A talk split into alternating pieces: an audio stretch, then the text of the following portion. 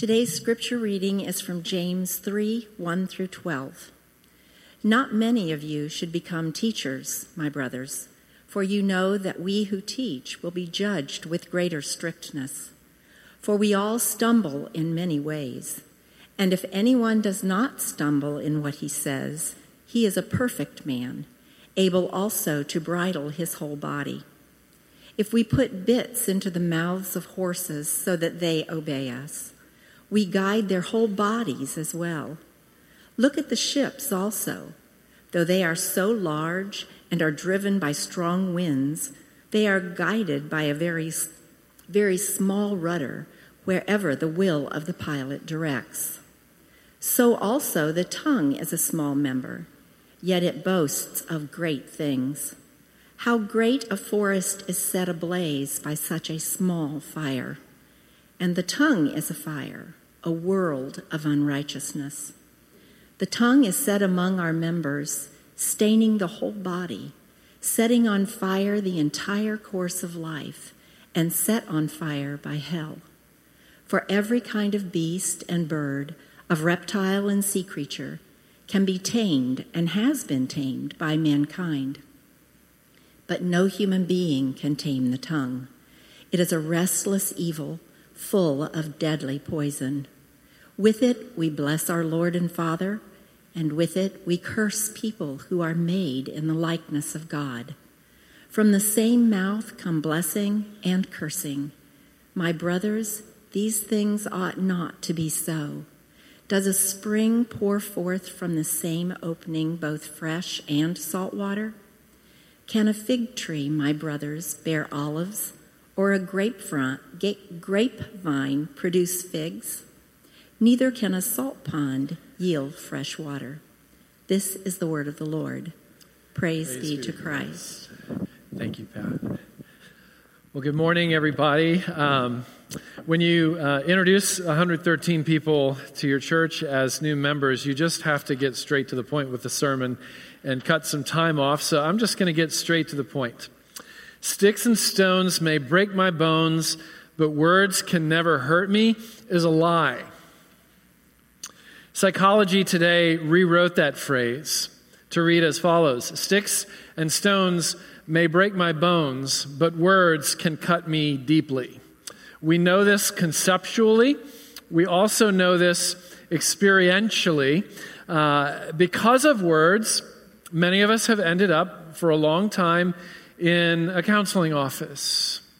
Many of us, because of words, have experienced the end of a relationship or the end of a career. Uh, another pastor from Atlanta named Andy Stanley once said, I can say five wrong words in front of a crowd of people and it will end my ministry for the rest of my life. But words can also give confidence, courage, healing, and, and, and, and set our lives on a, a positive trajectory. And so, so James wants us to understand what we already know and, and, and bring to our minds and to our hearts what we already know, and that is that the tongue is a very, very small instrument, but we should never, ever, ever let its size fool us. We should never underestimate its power, both to tear down and to build up. So, let's talk about the power of words. Remember, it was words that brought the galaxies into existence. In the beginning, God created the heavens and the earth. In the beginning, God said, and there was. He spoke the galaxies into, into existence with a breath. Words have the power to redeem. Paul talks about the words of the gospel message of Jesus Christ in, in Romans 1.16, and he says the, the, the, the, gospel is something that he's not ashamed of because the gospel is the power, or the Greek word dynamis, or dynamite. The gospel is the power of God, the dynamite of God for salvation to everyone who believes. Words have the power to bring a dead person to life. You may be familiar with that story in John chapter 11 where Jesus speaks into the tomb of his friend Lazarus, who has been deceased for four days. And he says, Lazarus, come forth. And it says that the dead man got up and came out of the building and lived again. So James uses three images to, to drive home even further our understanding of the power of words. He talks about a bit in the horse's mouth, which, you know, we, are right across the street almost from the steeplechase. Uh, many of you are equestrian uh, types. You understand this, that, that, that the way that you manipulate the reins and, and control the bit in the horse's mouth will determine whether or not the, the, the horse runs like poetry in motion and, and clears the hurdles, or whether the horse topples over the hurdles and, and sends the horse rider, uh, you know, flying, you know, to a severe injury. All of that has to do with that little bit inside that big horse's mouth. He talks about the power of the rudder for a ship. That rudder has the power, he says, to overcome and defy even violent winds if it's steered and handled properly. But if the, the rudder is mishandled, uh, it, it, it, can, it can go toward and, and eventually collide with an iceberg or some other large object, and, and then the ship, the whole ship, because of that small rudder, goes down like the Titanic. And then the last image he uses is fire. You know, you may remember the song, you know, the 70s song, I think, or 60s, uh, hippie time. Um, it only takes a spark to get a fire going, and soon all those around will warm up in its glowing. Well, we won't always warm up in its glowing, right? I mean, a fire, the fire does have uh, life giving purposes, providing heat in the cold months, providing comfort with the heat cooking bacteria out of food so that the food will nourish us instead of uh, give us an illness. Create ambiance for, for friendship and dinners together and, and, and romantic moments. But a fire, even just a spark of fire, with the right conditions can set a whole forest on fire, can bring a house down, can destroy a neighborhood, can destroy an entire city, can leave scars and burns. It all has to do with how these small instruments are handled. So let's talk uh, about a couple of things. First, how words have the power to tear down, and then how words have the power to build up. Words can tear down. We can use our words in such a way that it makes things worse, that it crushes a human soul instead of lifting a human soul. So I, I, particularly enjoy Eugene Peterson's paraphrase of the Bible that, that, that's called The Message. It works sort of like a running commentary to me. He's just got great sort of poetic insights into the various texts of Scripture. And he paraphrases verses 6 and 7 here this way By our speech, we can ruin the world, turn harmony to chaos, throw mud on a reputation, send the whole world up in smoke, and go up in smoke with it smoke right from the pit of hell, and this is scary, Peterson says. That's an understatement. So, what are some z- examples of, of, of the destructive use of words? One is lies.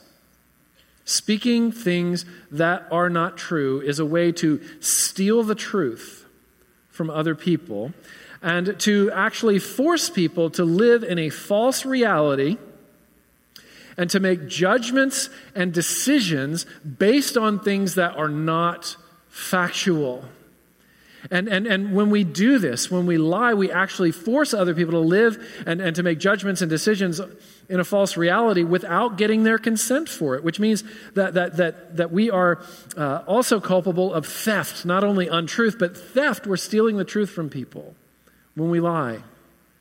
Flattery is another version of, of, of, a corrupt use of words. Flattering is, is when you say you weren't hurt or you weren't offended when you were. Flattery is saying, I'm okay and you're okay when you're not really okay.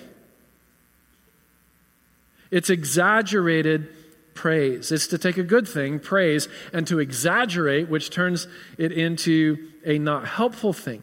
If, if we really love somebody, this will include uh, what you could call redemptive truth telling and having the courage to speak the truth in love to somebody who, as Galatians 6 says, is caught in a transgression.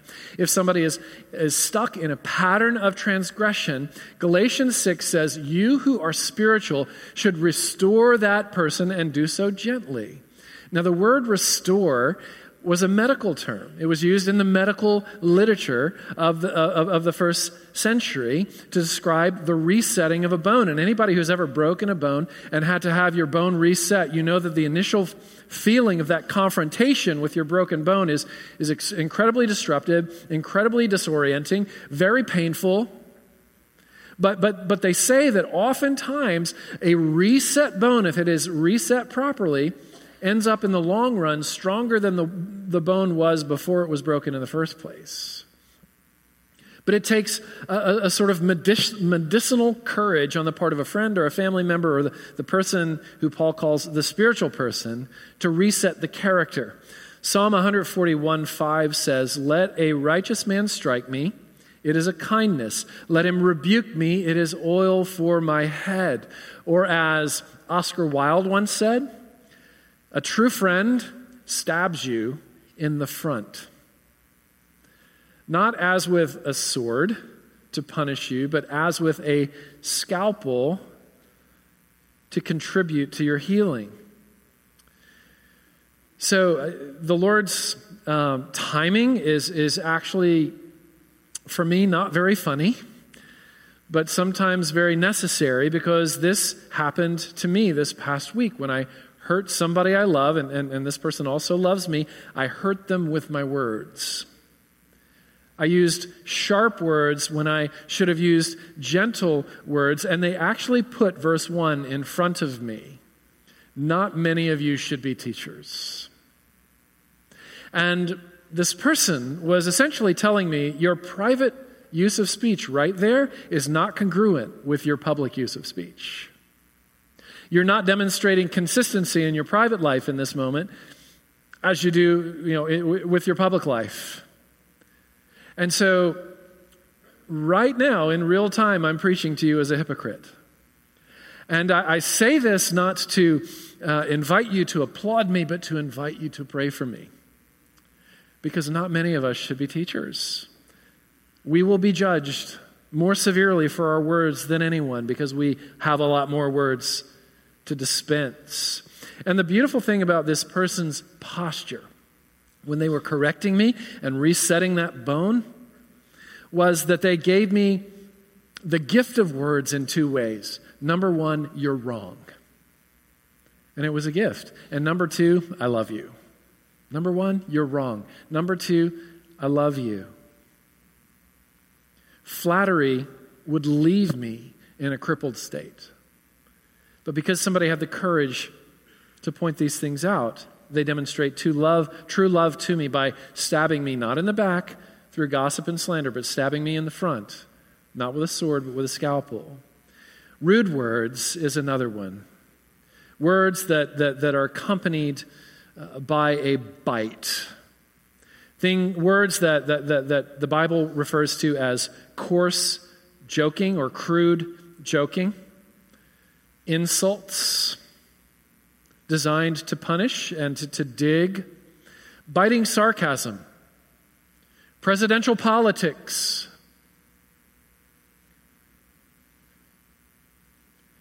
Sarcasm originates from a Greek word.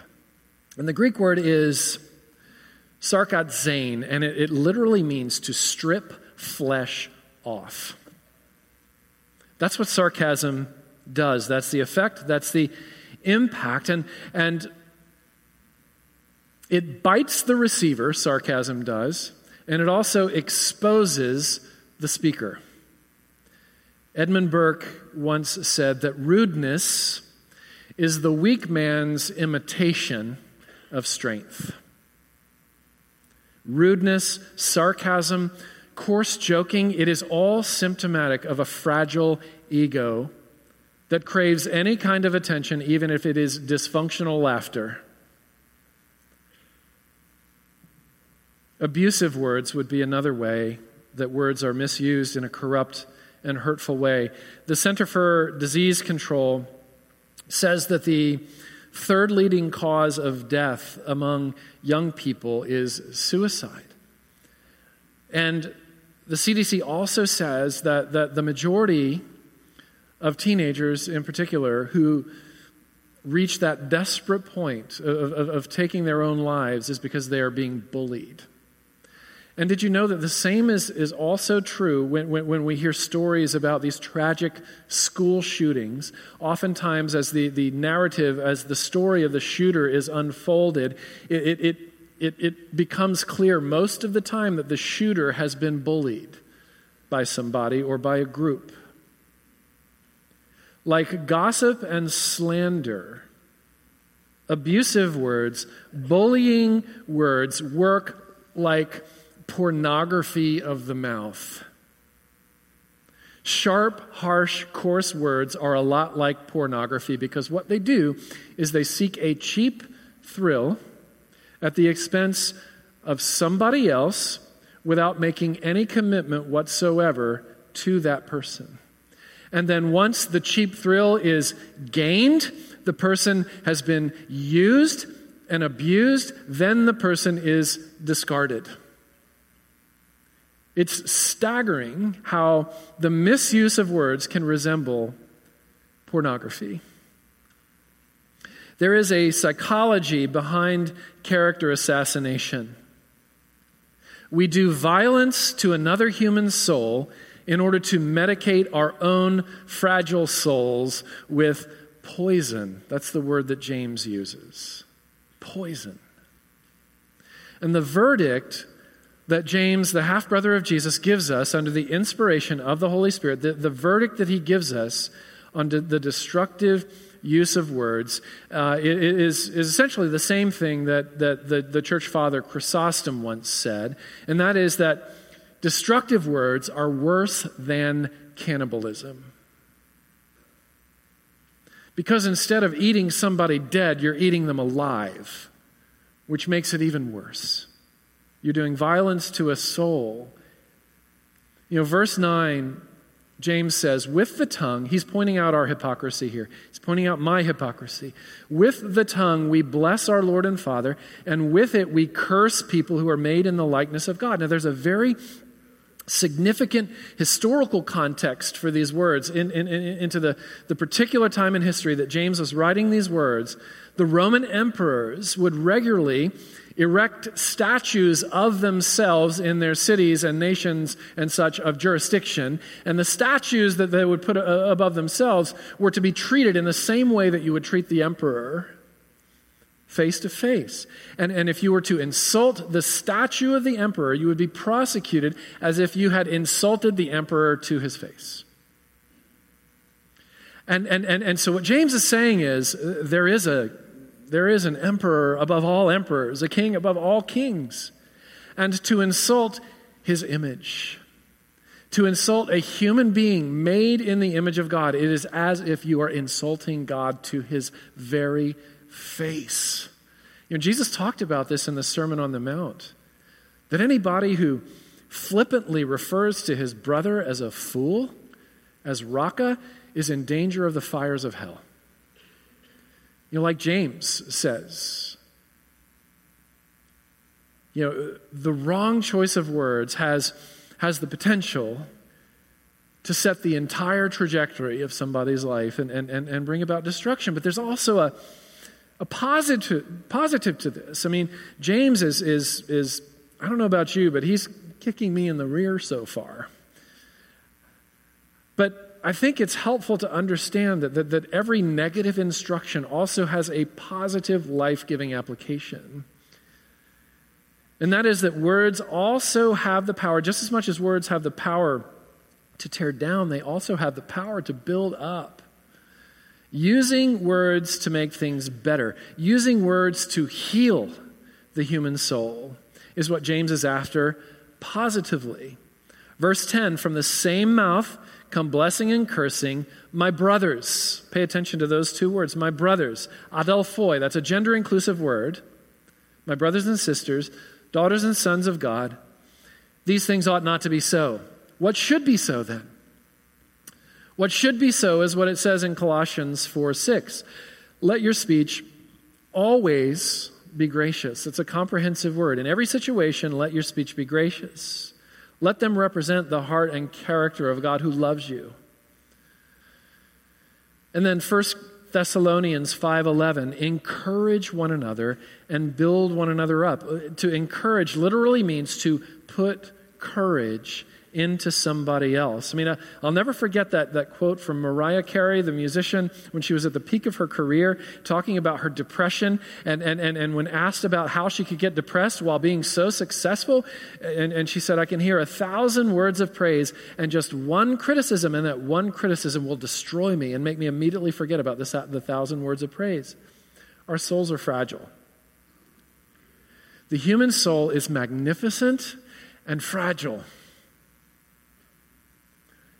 You know, be kind. Remember, be kind because everyone you meet is fighting a hidden battle. Everyone you meet.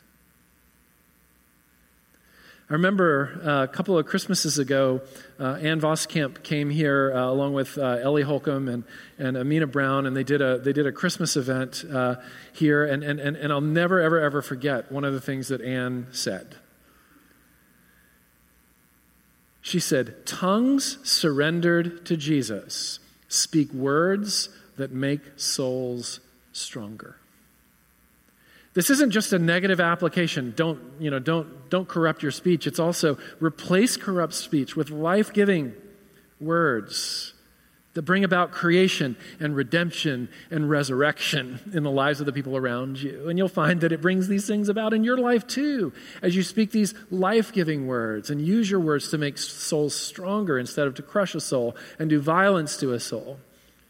One of the greatest examples I've ever witnessed of this over a sustained period of time is, is, is Tim Keller when, I, when, when we, we were in New York City and I worked alongside Tim uh, for about five years and got to witness his life up close, um, much closer than I ever had before. You know, when, when we were headed there in the first place, I thought, you know, this is going to be great. I get to work alongside and learn from one of the greatest Christian thought leaders of our time, many calling him the C.S. Lewis of, of our day, uh, one of the greatest preachers I've ever listened to. And, and, and, and, and I just can't wait to, to absorb all of this, you know, giftedness, right? And then it didn't take long for me to start respecting him for other things even more. When you get close to somebody who has a, a big public profile, and, and, and then you discover that they have kept their character and actually have grown in their character in the process of becoming well known, it's pretty stunning. Three things that, that, that were deep, deep commitments to Tim, and I didn't see, see him violate any of these three once in the course of five years. One was always resist giving a bad report about somebody else.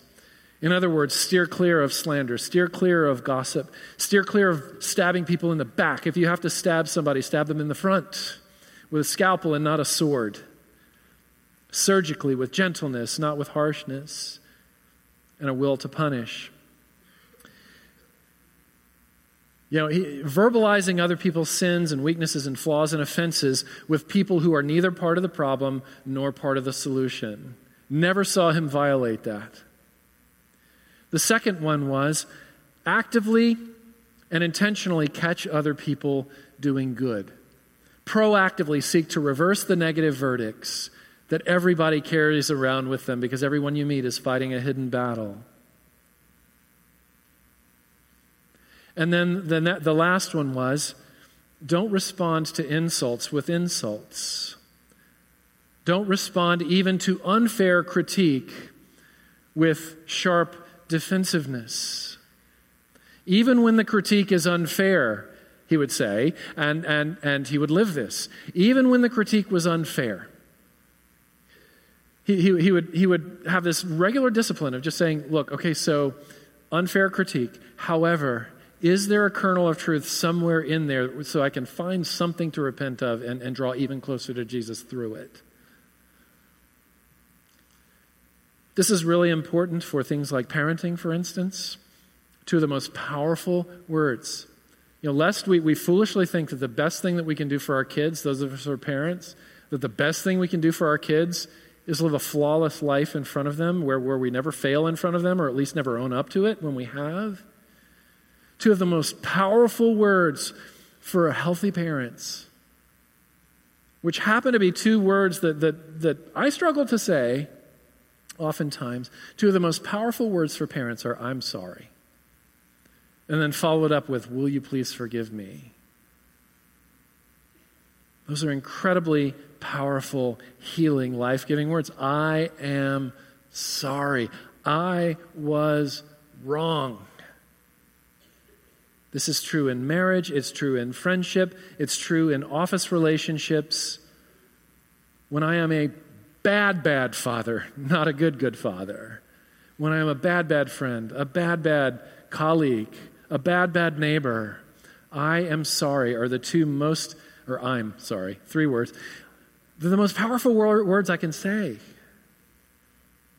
They're resurrecting words, they're creative and redemptive words. And the beautiful thing, and this is what we'll close with the beautiful thing about all of this is we have, those of us who are trusting in Christ, which I don't assume that's everybody here, but, but those of us who are trusting in Christ, there's an emotional resource. Here's one of the fringe benefits of being united with Christ through faith. We have an emotional resource that enables us to say things like, I'm sorry, and to catch people doing good, and to resist a bad report, and to not strike back with sharp defensiveness and sarcasm that bites. And the clue here is in verses 1 and 10, where he says, My brothers. It's a term of endearment that James is using to people that he's rebuking sharply.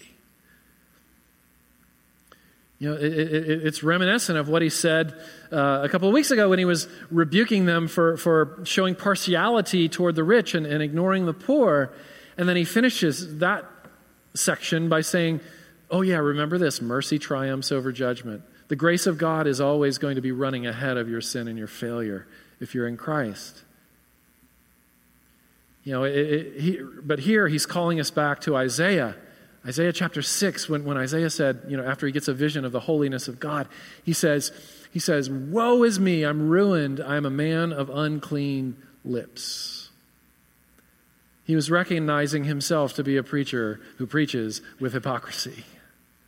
And I live among a people of unclean lips. My eyes have seen the king. And what does God do? He sends an angel with a healing coal from the altar of sacrifice and touches the prophet's lips and says, Do not fear.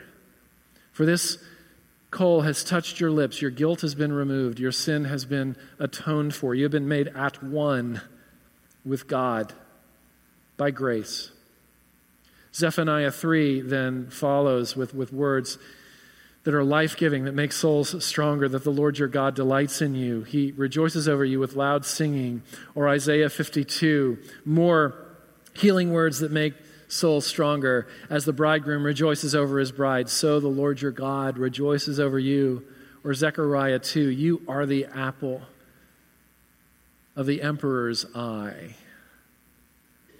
Romans 8, there is no condemnation for those who are in Christ. No more shame words for those who are in Christ. A verdict, a negative verdict reversal, a malediction turned into a benediction, a bad word turned into a good one. How is this possible? For God to build us up this way, He builds us up this way by tearing Jesus down on the cross. He unshames us this way through Jesus bearing our shame. He protects us by Jesus getting bullied.